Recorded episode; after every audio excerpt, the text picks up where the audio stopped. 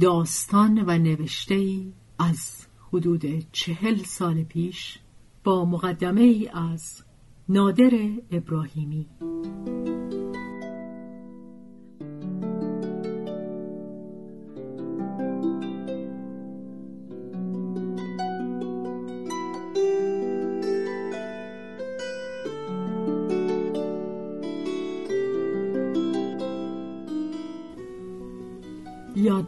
های کودکی. داستانهایی از ریونیز گل سرخی.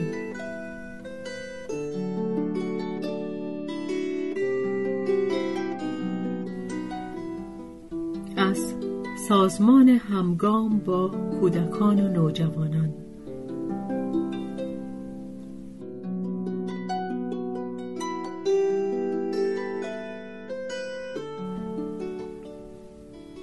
به روایت شهرزاد فتوهی.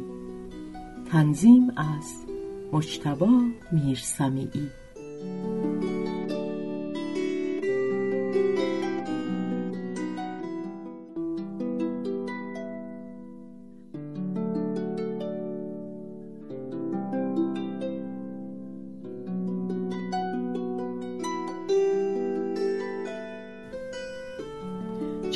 کلمه با پدران، مادران و مربیان درباره نویسنده این کتاب. ریونیز زمانی که این کتاب به چاپ می‌رسد در آستانه هشت سالگی است ولی کار قصه سازی را از پنج سالگی آغاز کرده و این کتاب محصول دوران پنج شش سالگی اوست و شامل برخی از نخستین آثار او ریونیز یک نام قدیمی ایرانی است به معنی نابود کننده نیرنگ پدر و مادر و نزدیکان ریونیز او را ریو مینامند و ما نیز از او به همین گونه نام می‌بریم ریو پدر، مادر و یک مادر بزرگ دارد و با هر سه آنها زندگی می کند. لله و دایه و پرستار ندارد و در خانه آنها خدمتکار یا مستخدم نیست سرگرم کار نیست. مادر ریو دیپلمه است و در یک شرکت تجاری کار می کند پدرش مهندس شیمی است و در زوب فلزات اصفهان. مهندس پدر ریو ریو را کم می بیند و درباره ادبیات و قصه نویسی با او گفتگویی نکرده و نمی کند. سال گذشته پدر و مادر ریو به سازمان همگام آمدند و مسئله را با ما در میان گذاشتند. آنها گفتند که فرزندشان چیزهایی می نویسد اما آنها نمی‌دانند که این نوشته ها دارای ارزشی هست یا نه. من مدتها با پدر ریو درباره خصوصیات زندگی ریو و دلبستگی های او گفتگو کردم و پس از آن با مادر ریو و سرانجام با خود او ریو کوچک اندام است و از نظر جسه تقریبا طبیعی و تا حدی ضعیف است ریو تلویزیون را دوست دارد و بیشتر برنامه های علمی و آموزشی و برنامه هایی را که مربوط به مسائل فضایی است با دقت نگاه می کند. ظاهر ریو هیچ نکته خاصی را که دال بر تیزهوشی استثنایی او باشد نشان نمی دهد. حدی بزرگ سالانه حرف می‌زند اما آرام و کم حرف است. تفاوت چشمگیری با سایر بچه های همسن خودش ندارد و جز اینکه به زبان فارسی و معانی کلمات تسلطی فوقالعاده دارد هیچ حالت استثنایی دیگر در او مشاهده نشده. عادی و راحت است. من مدتها با ریو گفتگو کردم. درباره همه چیز از جمله ادبیات. در زمینه کتاب و نویسندگی اطلاعاتی که شایان توجه باشد ندارد. زیاد کتاب نخوانده و از کمک و راهنمایی کسی هم برخوردار نبوده. حتی مادر بزرگش هم یک مادر بزرگ قصهگو نیست و کاری به کار ریو ندارد. ریو تنها در زمینه مسائل فضایی اطلاعات دقیقی دارد. اما همچنان که در این کتاب کوچک خواهید دید قدرت تخیل و نویسندگی عجیبی دارد به حدی که من و دوستان همگامیم قصه های او را با ناباوری مطالعه کردیم و در ابتدای امر قبل از شناختن ریو به این نتیجه رسیدیم که قصه ها و کلمات محصول تفکرات خود او نیست. بلکه از جایی به او تلقین شده و یا ضمن مطالعه به علت داشتن حافظه قوی مطالب کتابهای دیگر را به یاد سپرده و بازگو کرده اما گفتگوهای ما با ریو به ما ثابت کرد که او معنی تک تک کلماتی را که به کار می برد می داند و حس می کند. ما همچنین در ابتدای کار فکر می کردیم که او چیزهایی می گوید و پدر و مادرش آن چیزها را حک و اصلاح می کنند. حالان که بعد متوجه شدیم قدرت اصلاح کردن متن نوشته های ریو در هیچ یک از ایشان نیست و خودشان نیز بر این نکته به خوبی واقفند. ما مدتها در تردید به سر بردیم حتی کار به جایی کشید که ریو را به ملایمت نشاندیم و از او خواهش کردیم در حضور ما قصه بنویسد البته به نحو احسن از عهده این کار برآمد اما در عواسط کار احساس خستگی کرد و حاضر نشد ادامه بدهد و این بسیار طبیعی بود. هر نویسنده برای نوشتن نیازمند شرایط خاص است ولی ما چاره ای نداشتیم جز اینکه به طرق مختلف او را بیازماییم. چیزی که برای ما فوقالعاده اهمیت داشت و وادارمان می‌کرد که کار ریو را سرسری نگیریم سلامت جمله ها رسایی معنا و حرکت فکری ریو بود. ریو از هم اکنون نوعی جهانبینی و اعتقادات اخلاقی دارد. به هر حال پس از همه آزمایش ها و گفتگوها که با محبت و مهربانی توأم بود و هیچ شباهتی به بعضی جلسه های امتحان نداشت ما ریو را باور کردیم و قانع شدیم و پذیرفتیم که از مجموع نوشته های او برگزیده منتشر کنیم. ریو بدون تردید تحت تأثیر تلویزیون و تنهایی است. بعضی از شخصیت های والت دیزنی مانند زنجره را در همه نوشته های او می‌توان یافت و همچنین مسائل مربوط به فضا و فضانوردی را اما لحن تا حدی غمگین او معلول تنهایی است در همین جا باید بگویم که پدر و مادر ریو اختلافی ندارند و تا آنجا که ما متوجه شدیم با صلح و صفا زندگی می کنند. ریو تنها فرزند آنهاست و شدیدا هم مورد علاقه آنها اما پدر و مادر هر دو کار می کنند و به همین دلیل هم ریو احتمالا احساس تنهایی می کند و به خیال پردازی متوسل می شود. مسائل بازی ریو تقریبا اختصاصی است و اغلب آنها را پدرش از خارج آورده. ریو گذشته از اورک که ساز مورد علاقه اوست یک دستگاه نجومی دارد که با آن به ستارگان نگاه می کند و یک تلسکوپ هم دارد که ستارگان را رصد می کند. ریو با اسباب بازیهایش به تمام معنی زندگی می کند و آنها را خیلی دوست دارد. ریو سال گذشته به کلاس اول دبستان رفت اما مختصری بیآرامی نشان داد این بیآرامی ظاهرا از بالا بودن سطح معلومات او سرچشمه می‌گیرد او کمی زبان انگلیسی می‌داند راجع به مسائل فضایی و ماهواره ها و اعمالی که تاکنون در این زمینه انجام گرفته و حتی ساختمان موشک ها اطلاعات نسبتا قابل توجهی دارد نقاشی می کند و یک بار هم در برنامه نقاشی کودکان تلویزیون مورد تقدیر و تشویق قرار گرفته و با او مصاحبه ای انجام شده. این مجموع اطلاعاتی بود که ما می توانستیم درباره ریو به شما بدهیم و حدس می‌زنیم که ممکن است سودمند باشد. سازمان همگام با کودکان و نوجوانان از دو سال پیش تصمیم گرفته بود که یک مجموعه از نوشته های کودکان را منتشر کند. تحت عنوان بچه ها برای بچه ها می نویسند.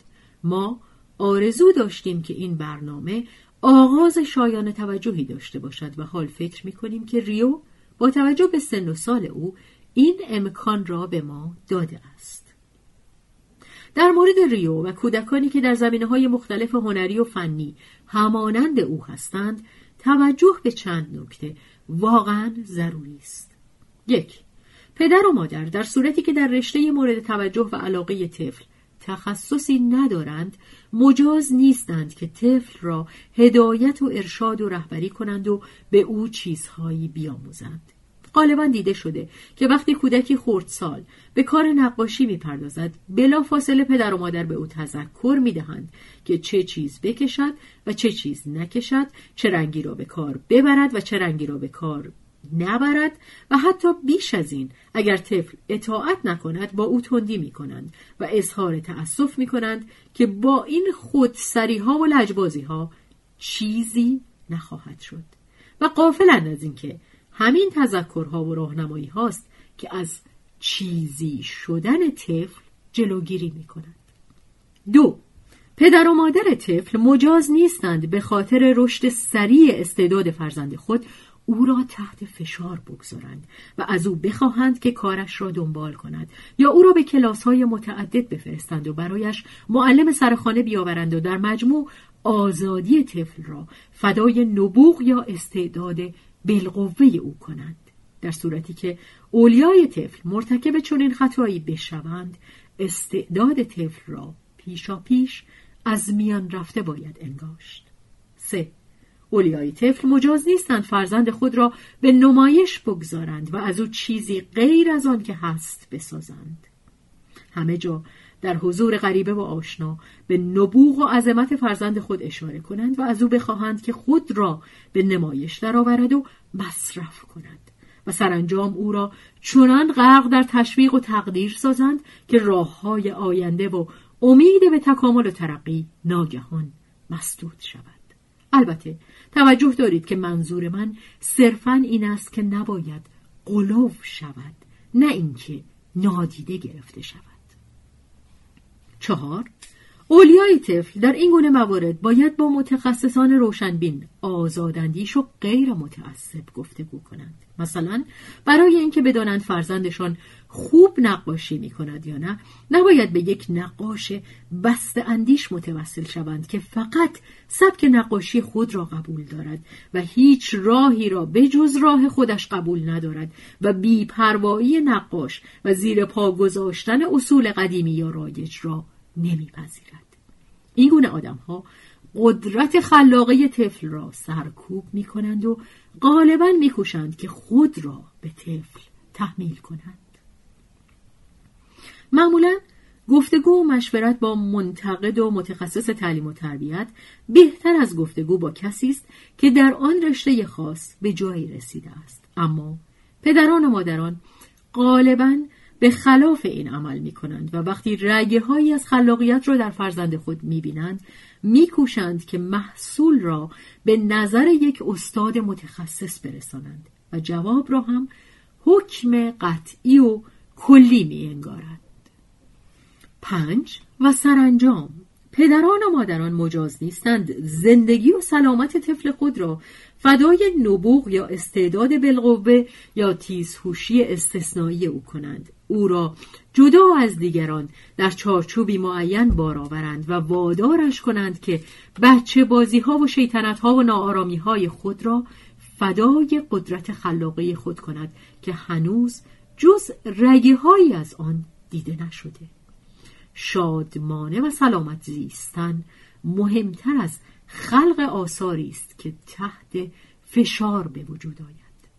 بچه ها تا روزی که می توانند و می خواهند که شیطنت کنند و بچه بازی درآورند و شادمانه و بالا و پایین بپرند و بی پروا بخندند و بدوند و شوخی کنند و سبکبال باشند باید آزاد باشند که چنین کنند.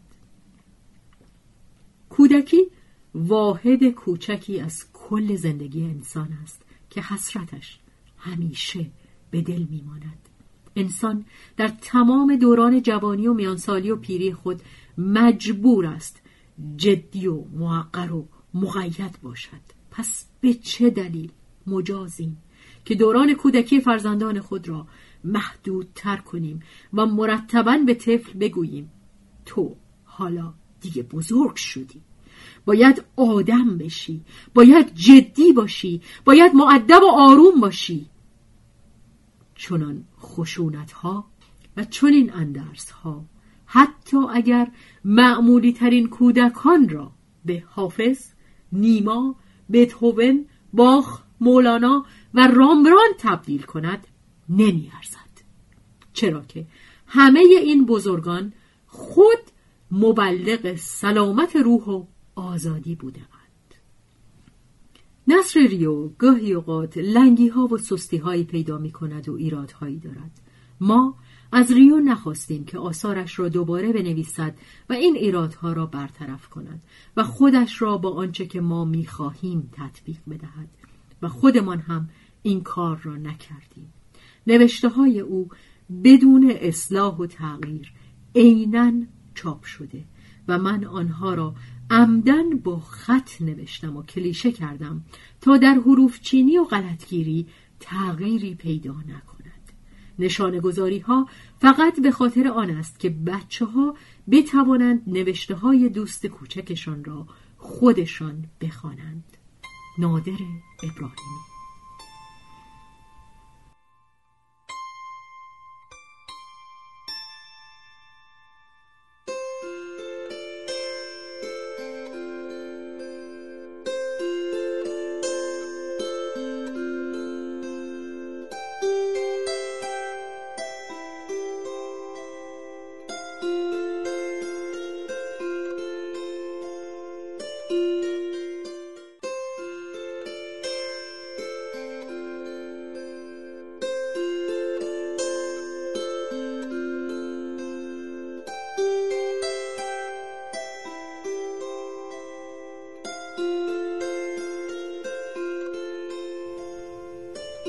نمونه ای از خط ریو گل سرخی.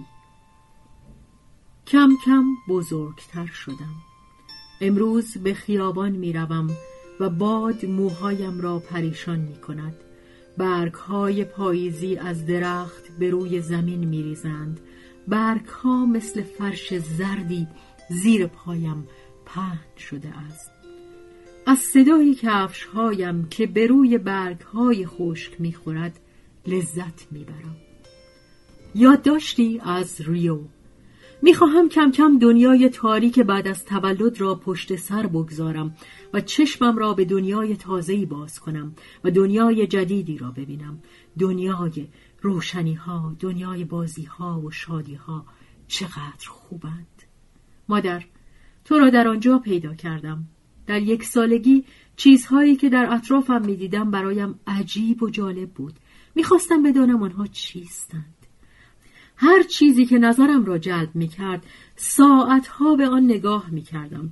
هر چیزی را که می‌توانستم بردارم باز می‌کردم و لمس می‌کردم. می‌خواستم بدانم با چه ساخته شده است. وقتی که به نتیجه نمی‌رسیدم از تو میپرسیدم.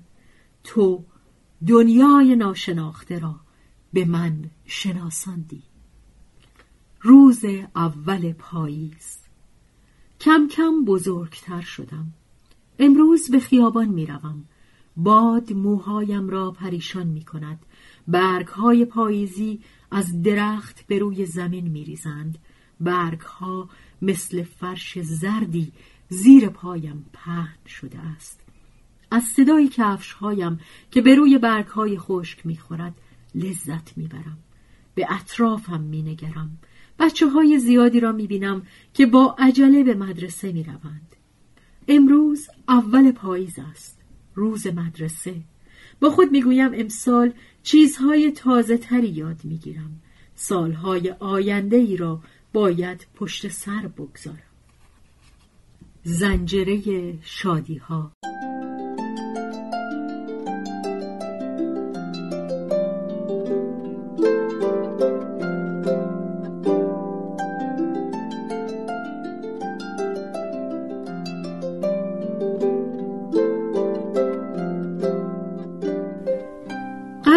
در ماه دی دنیا تمام شود. کفش ها مسافرهای خسته بودند که با اتوبوس به شهرشان می آمدند قوری ها تماشاگرانی بودند که از سینما به خانه هایشان برگشته بودند. جاروها کارگران خانه ها بودند که از صبح تا عصر دست زنها بودند و همه جا را تمیز می کردند. خانه ها مردم را گرم می کردند ولی در عوض خودشان سرد می شدند. آنها در خانه عمومی خود منتظر این بودند که دنیا به آخر برسد. یک دفعه در خانه باز شد و یک زنجره کوچک با روزنامه های زیاد به درون خانه آمد. زنجره به آنها سلام کرد. آنها جواب سلام او را ندادند. زنجره ناراحت شد و به آنها گفت شما بیخود ناراحت هستید. روزنامه ها را بخوانید. در چندین سال قبل هم قرار بود دنیا تمام شود اما نشد. یکی از کفش ها گفت ولی این دفعه دنیا تمام می شود زنجره با خود گفت شما را نمی توان شاد کرد. به خانه اش رفت تا منتظر تمام شدن دنیا باشد. زنجره با خود می گفت شاید آنها راست بگویند. شب شد. و باز هم صبح شد. ولی دنیا به آخر نرسید. زنجره نزد همان کفش ها رفت تا به آنها بگوید دیدید که دنیا تمام نشد؟ آنها جشن گرفته بودند. اسب سبز. من پسری پنج ساله بودم. نقاشی را خیلی دوست داشتم و هنوز هم دوست دارم. روزی برای خود اسبی بالدار نقاشی می کردم رنگ اسب را. برخلاف اسبهای معمولی رنگ تنه آن را سبز و یالهای آن را سفید کردم. وقتی که داشتم دم اسب را قرمز می کردم ناگهان دیدم که اسب به من گفت دم مرا قرمز نکن. دم من باید سفید باشد. و در همین موقع اسب از نقاشی بیرون آمد و من اسب زیبایی را دیدم که با دم و یال و بالهای سفید و تنه سبز مثل برگ درخت. من سوار اسب شدم و بعد از چند قدمی که بر روی زمین برداشت بالهای زیبای خود را باز کرد و با هم به آسمان پرواز کردیم و از سرزمین های مختلف گذشتیم. در سرزمینی جنگ بود و این مردمان وایکینگ ها نام داشتند. در حدود صد کشتی در کنار ساحل لنگر انداخته بودند. و جنگجویان کشتی از آن به ساحل هجوم آورده بودند. من به اسب خود گفتم در سرزمینی که مردمانش با همدیگر می جنگند دوست ندارم پیاده شوم. و اسب مرا به سرزمینی دیگر برد سرزمین ابرها. در این سرزمین مردم روی ابرهای سفید و متحرک مشغول زندگی بودند. اسب به من گفت در اینجا مردم تا زمانی زندگی می کنند که این ابرها تبدیل به باران نشوند و زمانی که این ابرها باران شوند زندگی این مردم هم تمام می شود من که به حال آنها افسوس می خوردم از آن سرزمین نیز گذشتم و با اسب به سرزمین دیوها رسیدیم. در این سرزمین همه مردم با الیاف درختان به درختها بسته شده بودند. از اسب علت دربند شدن مردم را پرسیدم. اسب جواب داد چون مردمان این سرزمین قدر آزادی خود را نمی‌دانستند دیو از کمینگاه خود بیرون آمد و تک تک آنها را به درختان بسته و خود مال و منال مردم را برداشته و در کوه بنفش به زندگی دیوی خود ادامه می دهد. من از اسب راه نجات این مردم را پرسیدم اسب گفت یالی از یالهایم را بکن و آن را دور سر خود بچرخان من این کار را کردم و ناگهان به جای یال شمشیری که تا آن روز نظیر آن را ندیده بودم در دست خود دیدم.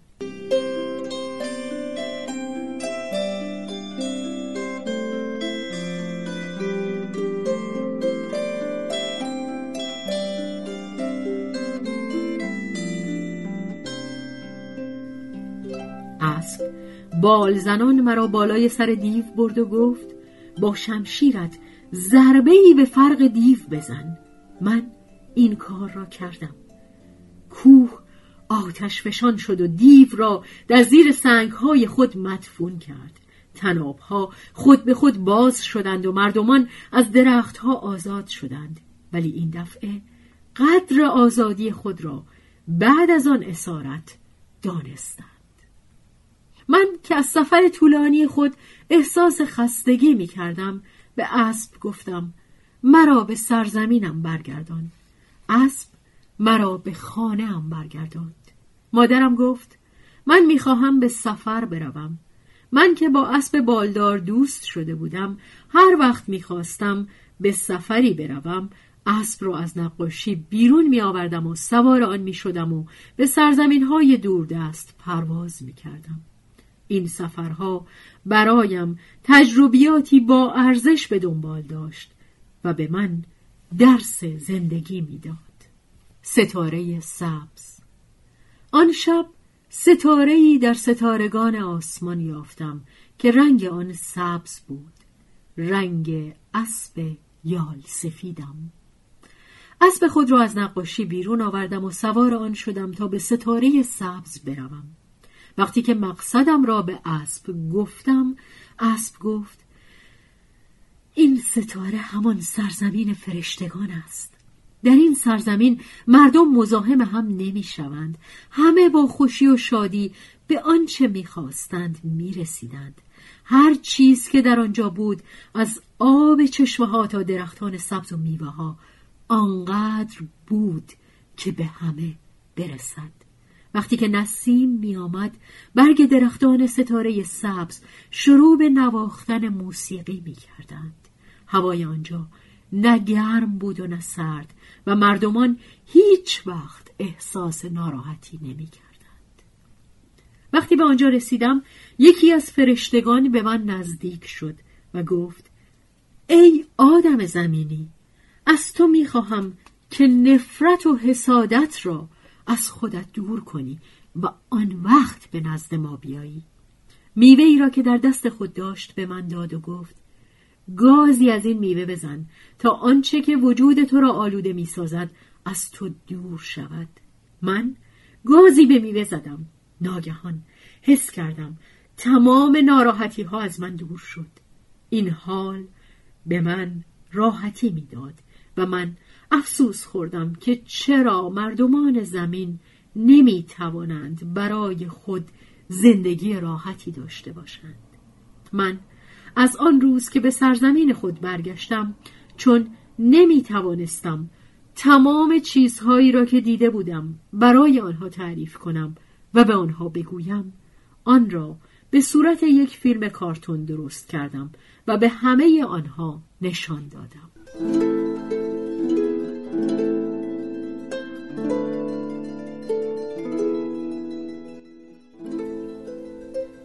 ریونیز در ششم آذر سال 1345 در مسجد سلیمان به دنیا آمده است و تا سه سالگی در همان شهر زندگی کرده.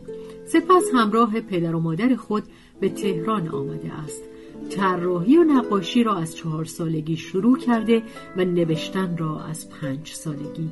از شش سالگی به مدرسه رفته و همکنون شاگرد کلاس سوم دبستان است. Thank you.